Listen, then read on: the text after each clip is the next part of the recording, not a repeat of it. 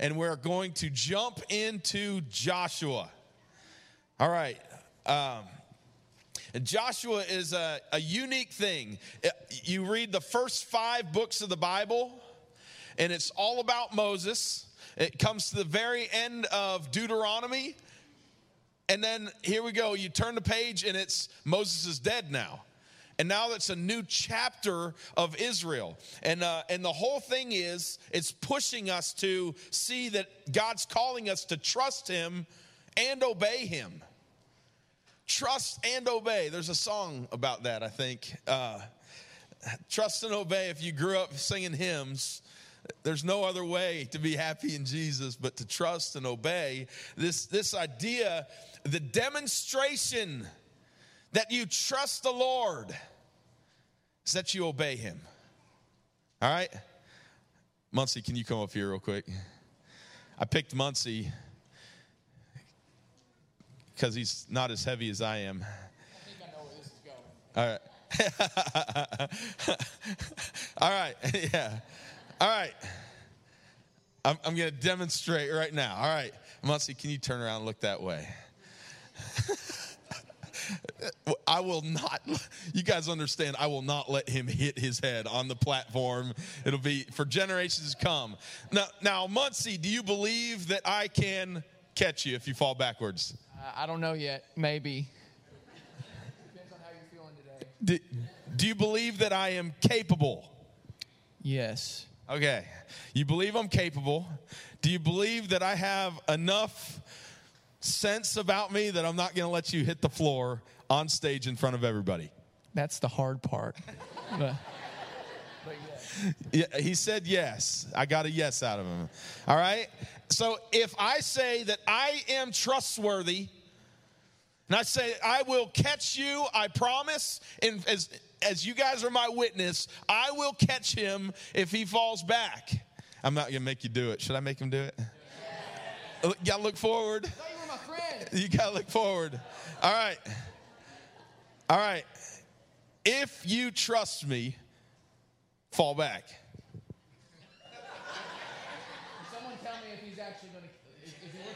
You got to trust me, man.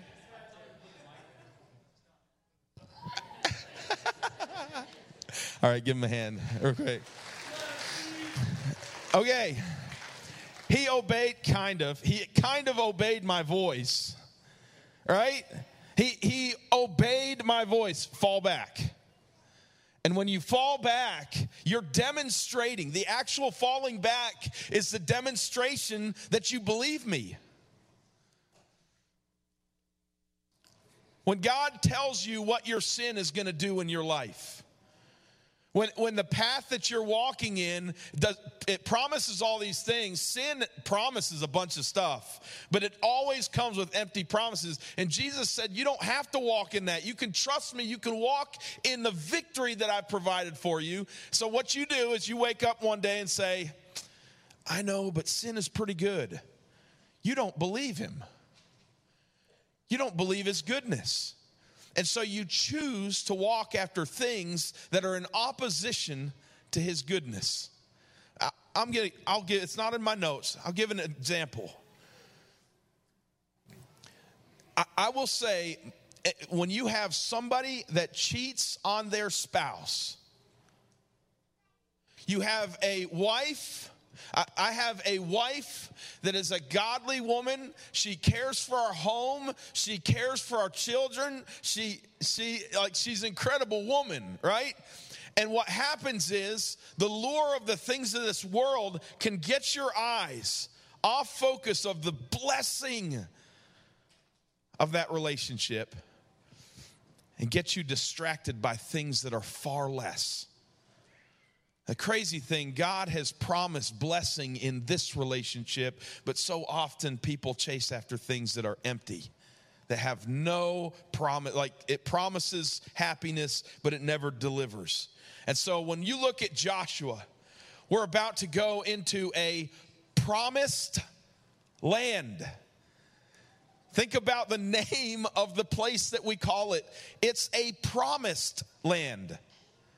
God has promised it for generations before. And Joshua is standing there. He's, he's about to be the man up that's going to be leading them into the land that was promised to them generations before. And all they have to do is believe God, trust God, and just walk in obedience and take the land. That's the beauty of this story is it's entirely based on just trusting the leadership of God, the voice of God and obeying. And God is the one that brings the victory. You just trust him and obey him. Uh, do you remember the life of Moses? Um, it's crazy. Uh, August 25th, 2019. Can you go back to what life was like in, in your life, right? August 25th, 2019. I was in Georgia at the time, and Steve had just preached the first of a message of a series on the life of Moses. Okay? And I listened to that sermon because week two, Exodus chapter two, I had to preach. That's when I came in Canada. It seems crazy. So I was able to hear from the Bidai. And Deuteronomy 31 says, He said to them, Moses said to the people, I'm 120 years old today. I'm no longer able to go out and come in. And the Lord has said to me, You shall not go over this Jordan.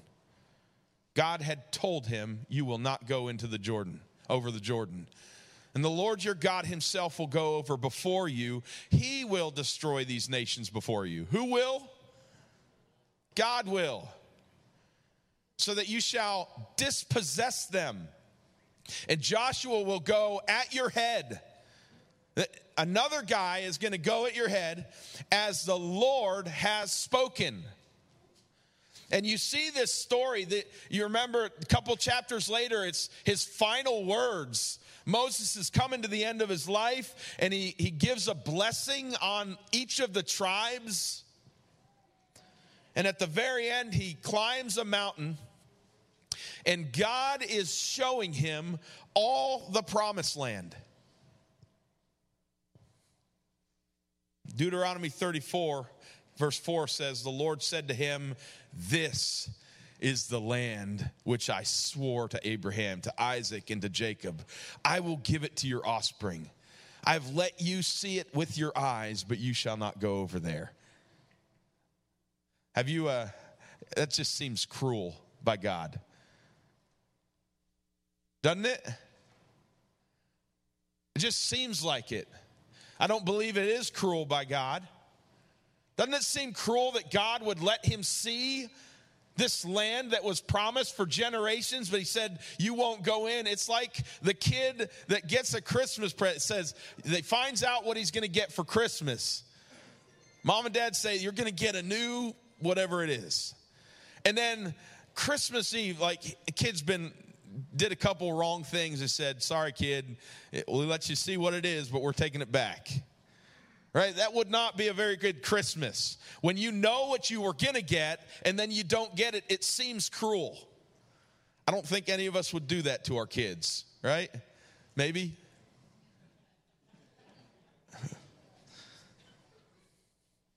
Why would God do that to Moses? Why would God let him see it and not allow him to go in? Right before he died. And I, I want to tell you, I believe it's because the goodness of God that he allowed him to see it. And I, let me let me tell you why.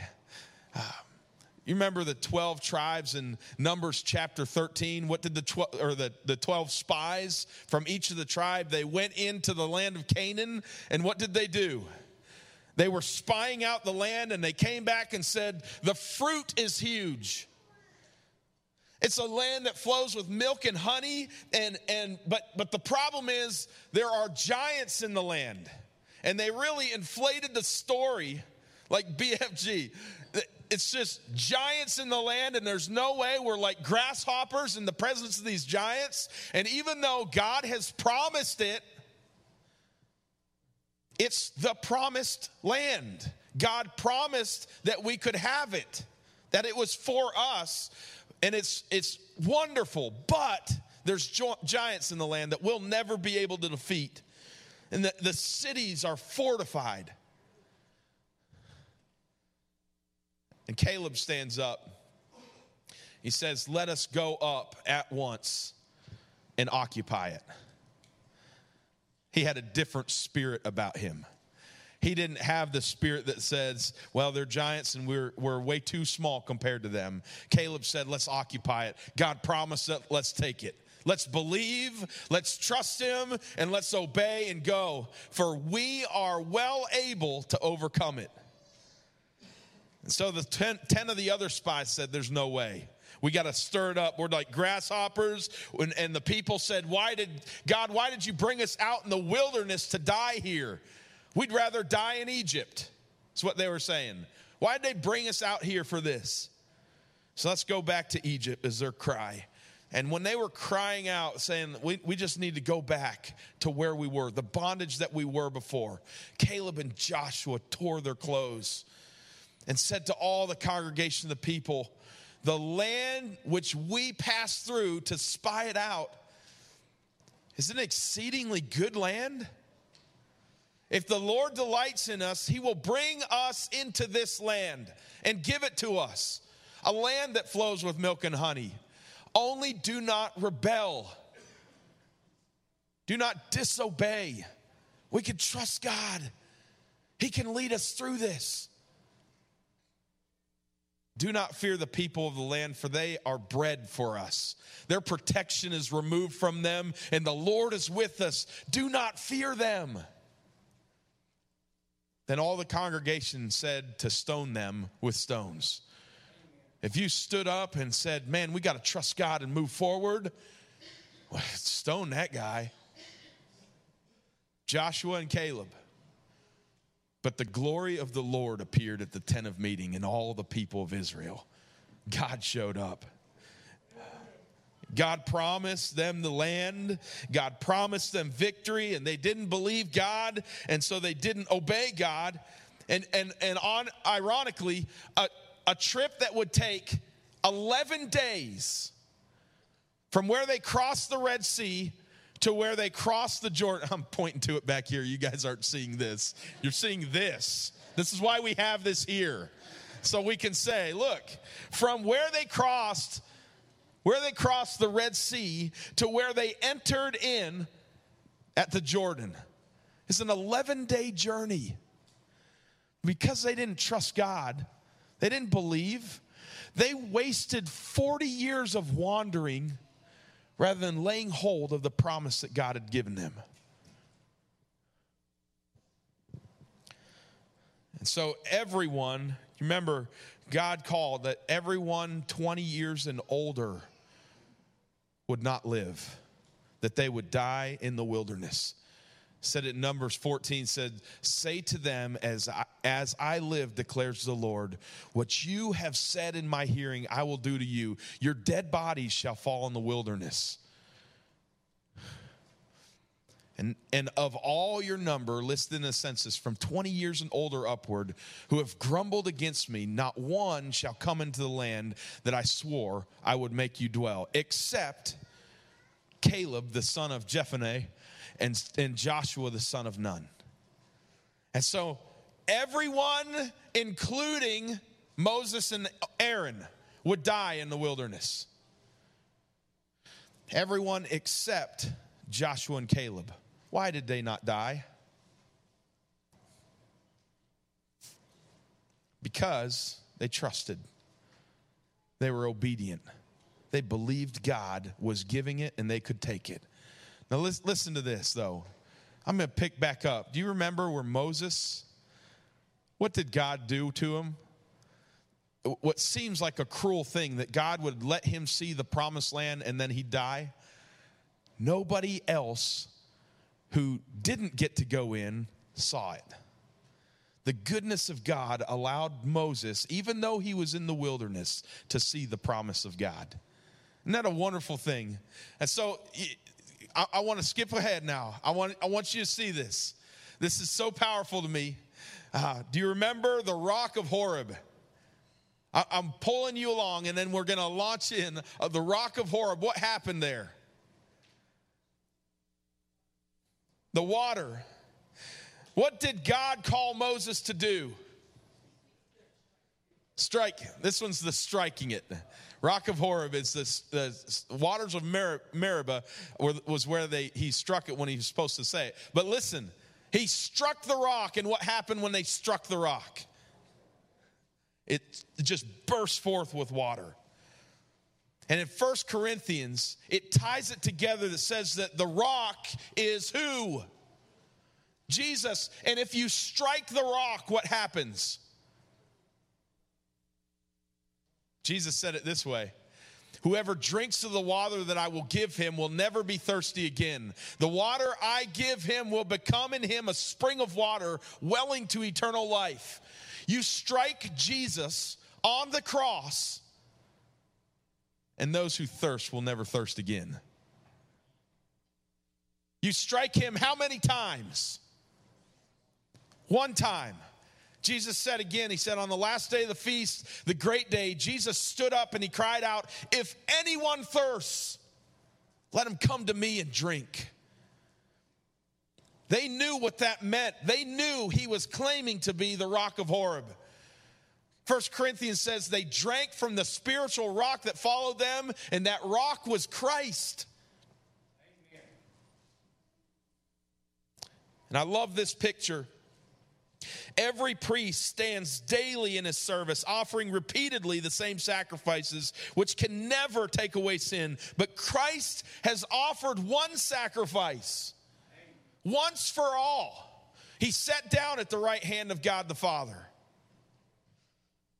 And so when they come again and to another rock, and the Lord spoke to Moses, saying, Take the staff and assemble the congregation, you and Aaron, your brother, and Speak to the rock.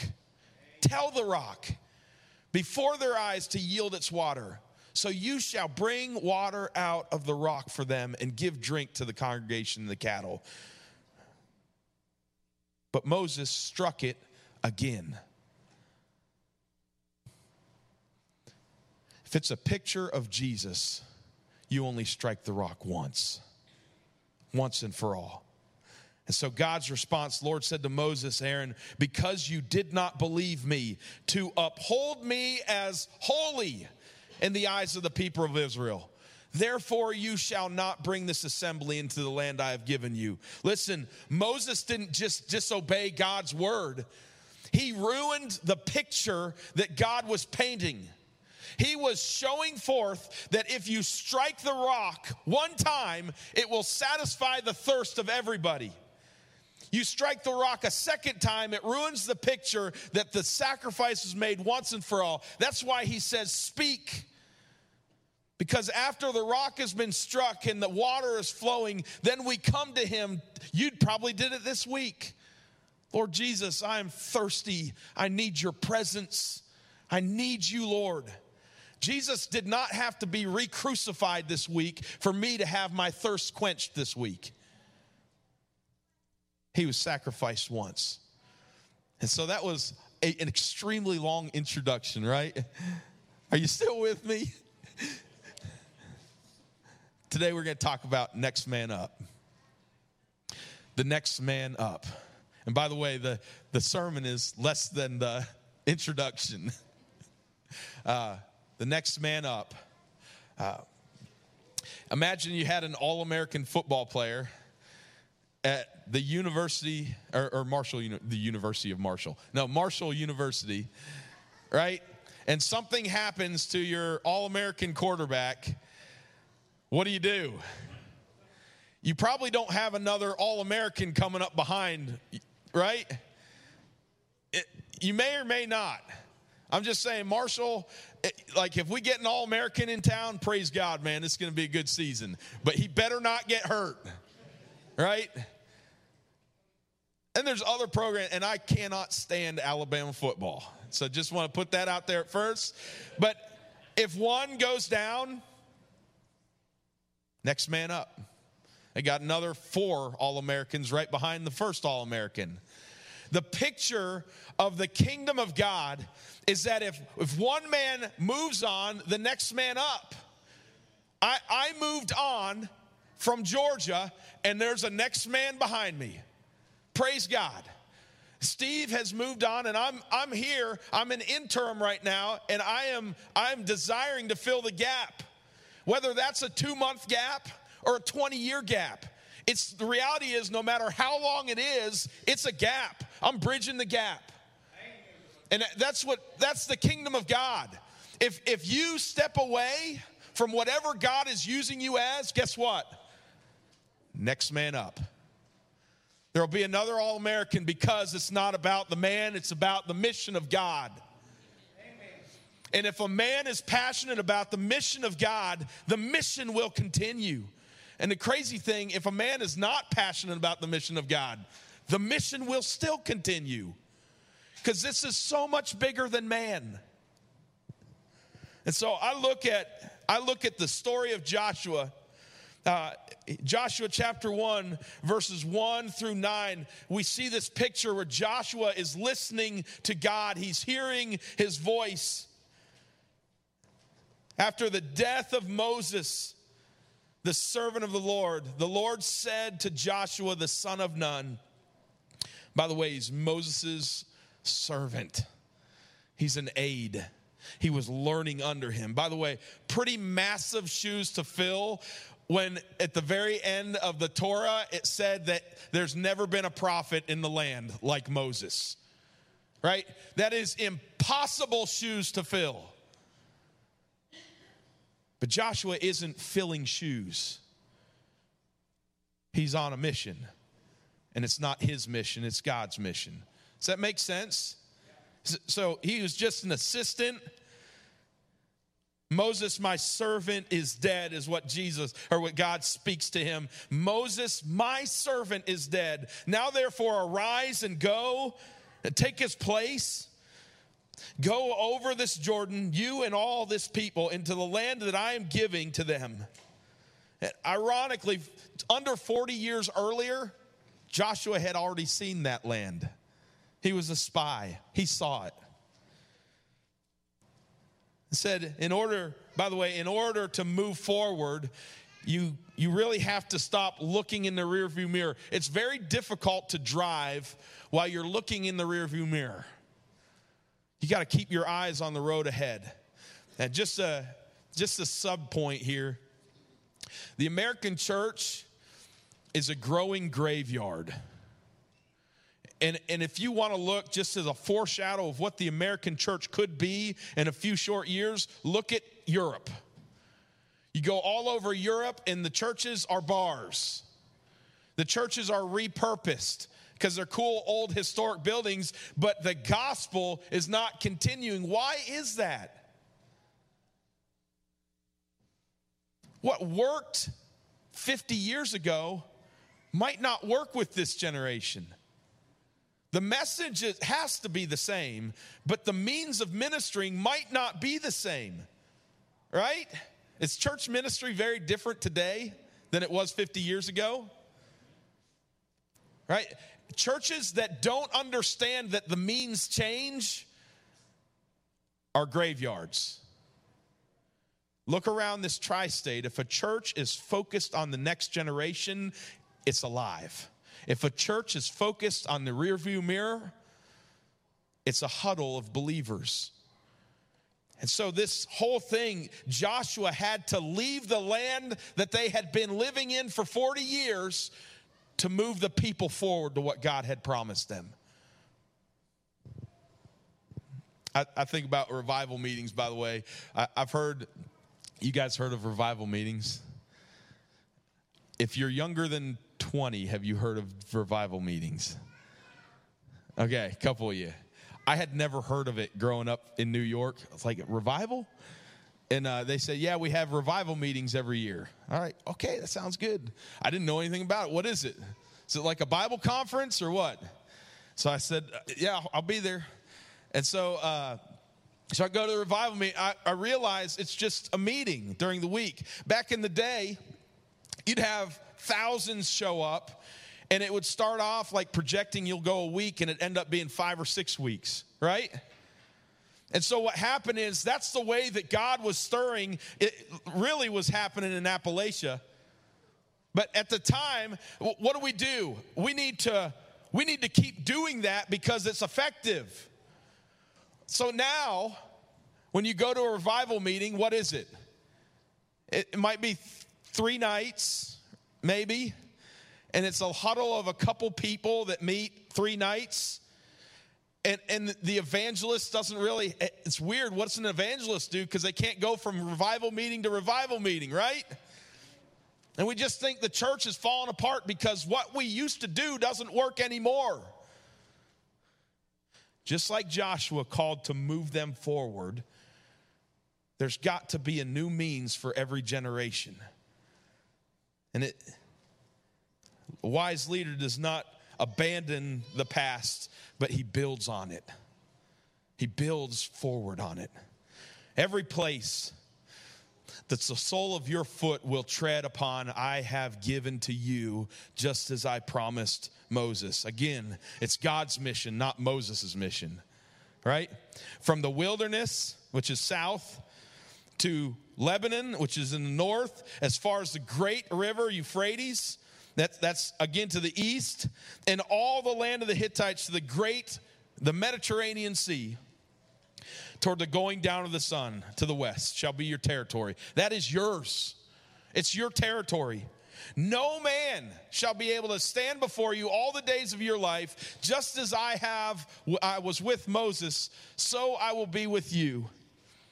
I will not leave you or forsake you. Divine enabling. And God called him three times to be what? Three times in the next couple verses. Three times he said, Be strong and very courageous. And all three of them, he was saying, Be strong for this reason. Be strong for this reason. First one, be strong because the promise that I gave. It says, Be strong and courageous, for you shall cause this people to inherit the land that I swore to your fathers to give them. And this being strong and courageous has nothing to do with being tough and you just go out there and do it. Right? We're American. You get out there and get it done. Be strong. Don't be hesitant. It's not has nothing to do with that. The, the strength he's encouraging him for is to trust him. There's a boldness that, that wells up in every man and woman that trusts God, that they have a confidence that is not theirs. They're walking in an authority that is not their own. Uh, I, I learned this when I used to lead worship, I used to be a music pastor. Did you guys know that? Like that's what I started in ministry. I was hired on as full time guy at First Baptist South Point, and I was the music pastor who oversaw collegiate ministry. And uh, crazy thing, you know what music ministry was for me when I first started? For four years, I had a pianist on this side and an organist on this side, and I went like this and I had a hymnal in my hand. Uh, I, I, led a little choir, and we had a good time for four years. And the Lord opened an opportunity for me to go to this church in Georgia. I was brought on staff as the music pastor of this church, and I get down there, and it's like, they got a big choir. Uh, who's supposed to? I'm supposed to lead that, right? And they got a orchestra They've got a praise band, a couple different praise bands, and all these soloists. And I'm supposed to coordinate this thing in a senior adult choir. What am I supposed to do with this? And I remember for the first year, I was like, oh Lord, what have I gotten myself into? But the thing that I kept renewing myself to, this is so far beyond me. I know God has placed you in situations like that. This is way beyond my ability to do. But God, you have led me to right here. And I can trust you to enable me to walk in obedience. That I can take, I don't have to figure this out in a day, but I can take one step and trust you.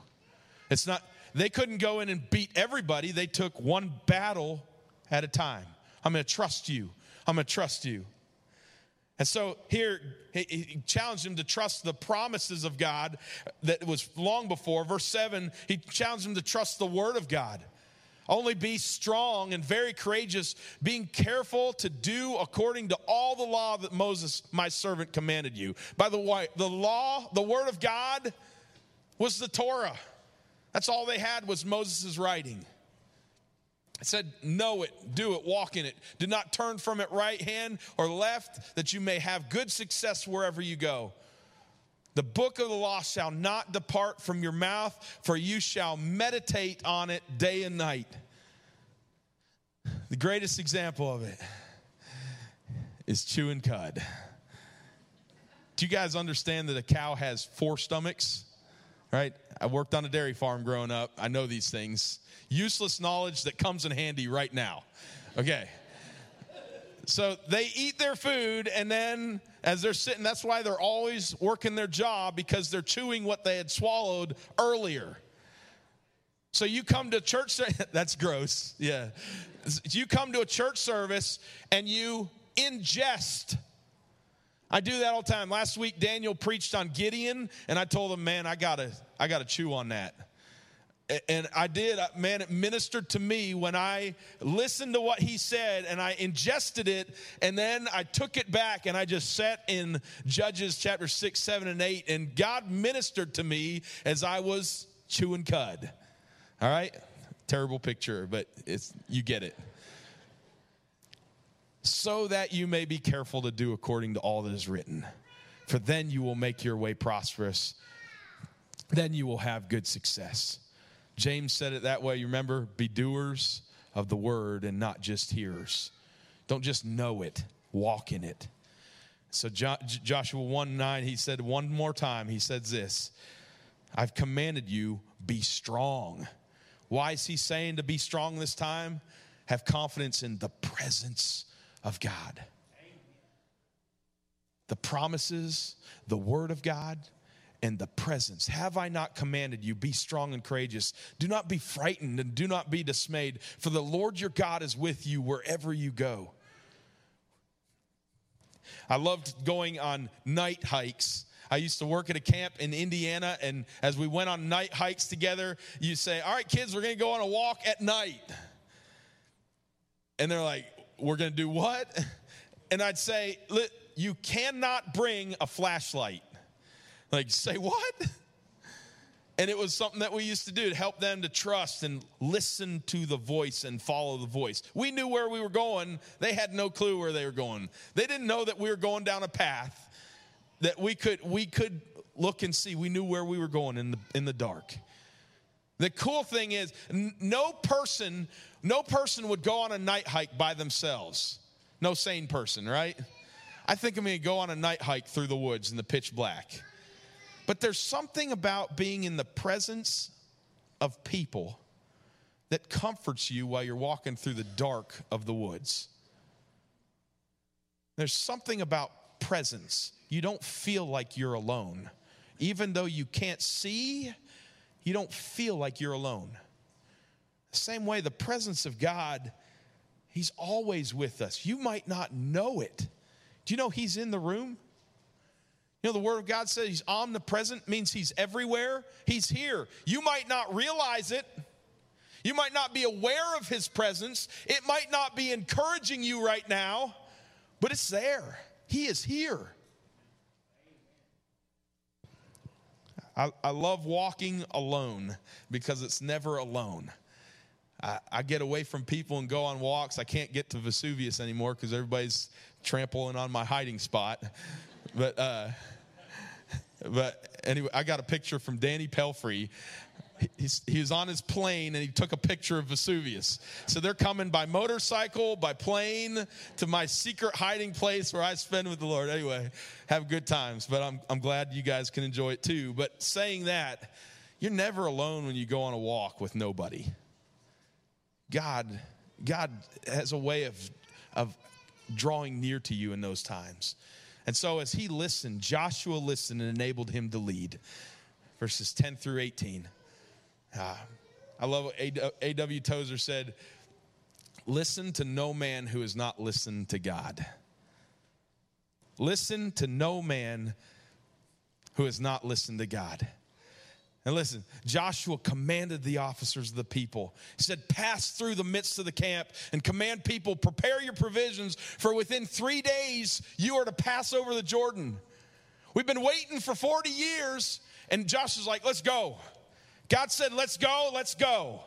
And so, after it said three days, we're going to pass over the Jordan and we're going to take possession of the land that the Lord your God is giving you to possess. We're just going to go and trust him and walk in obedience.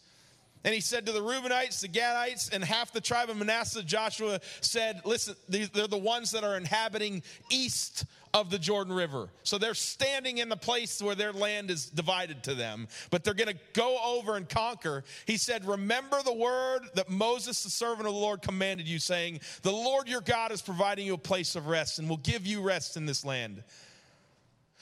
Your wives, your little ones, and your livestock shall remain in the land that Moses gave you beyond the Jordan, where they're standing, east of the Jordan.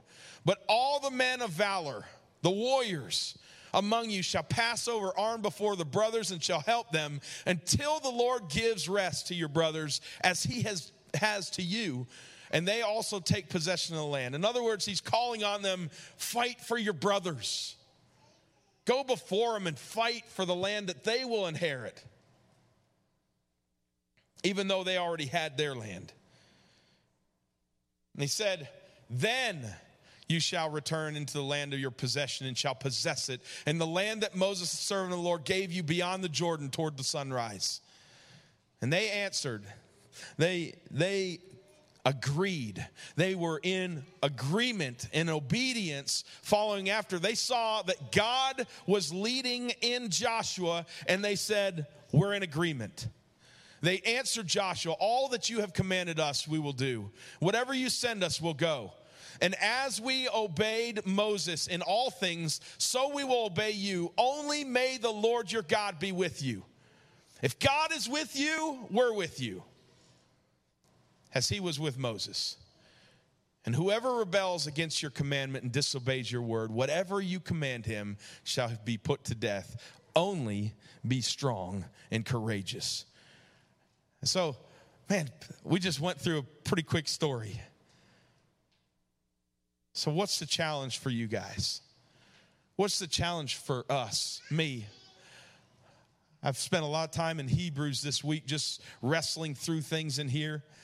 And Hebrews says this I want you to read this as if it's written to you, because it is. Read these words as if the Holy Spirit says to you today. Don't read it like, oh, that's in Hebrews, that's written 2,000 years ago. No, it's written to you. Therefore, as the Holy Spirit says, today, if you hear his voice, do not harden your heart as in the rebellion on the day of testing in the wilderness, where your fathers put me to test and saw my works for 40 years. Therefore, I was provoked with that generation and said, They always go astray in their heart. They've never known my ways. As I swore in my wrath, they shall never enter my rest. All those who didn't believe God, didn't obey God, their carcasses were left in the wilderness. They never got to possess the land that God had promised them. So listen, take care, brothers and sisters. Take care. That's us. Like, because of that, remember their story, read their story, and acknowledge this is to us. Take care, brothers, lest there be in any of you an evil, unbelieving heart leading you to fall away from the living God. But exhort one another every day as long as it's called today. Look at that. Exhort one another every day as long as it's today. So today is today, and exhort one another today, and tomorrow is today. When, that, when tomorrow comes, you can say today, and your responsibility is to exhort one another every day as long as there is a today. As long as the Spirit of God is speaking to us and we have breath to live and we have an opportunity to respond to Him by faith today, that why? That you may be, you may be hardened, that none of you, that, whew, that none of you may be hardened by the deceitfulness of sin. Sin is very deceptive. Uh, and here's your, your takeaway the reason that you struggle to obey the Lord is because you struggle to trust his promises. You think there's a better way than the way he told you. You think you think the, the giants are way too big. The, the giant of Satan, the giant of sin and death is way too big. There's no way I can defeat him. And Satan's whispering in your ear the sin that has captivated you for years and years will continue to captivate you until you die. And Satan whispers that false truth, that lie in your ear, and you've believed it your whole life, not understanding that Jesus has promised you victory. He's promised you because he defeated the enemy. He defeated Satan. He defeated sin and death. He stands victorious and he's saying, I promised you victory. I'm giving you victory, but you got to believe and you got to obey. The reason you struggle to obey the Lord, the reason John Estes struggles to obey the Lord is because I struggle to trust his promises. You either trust and obey, or you doubt and are defeated. That is every believer in this room. You either trust and obey, or you doubt and you're walking in defeat.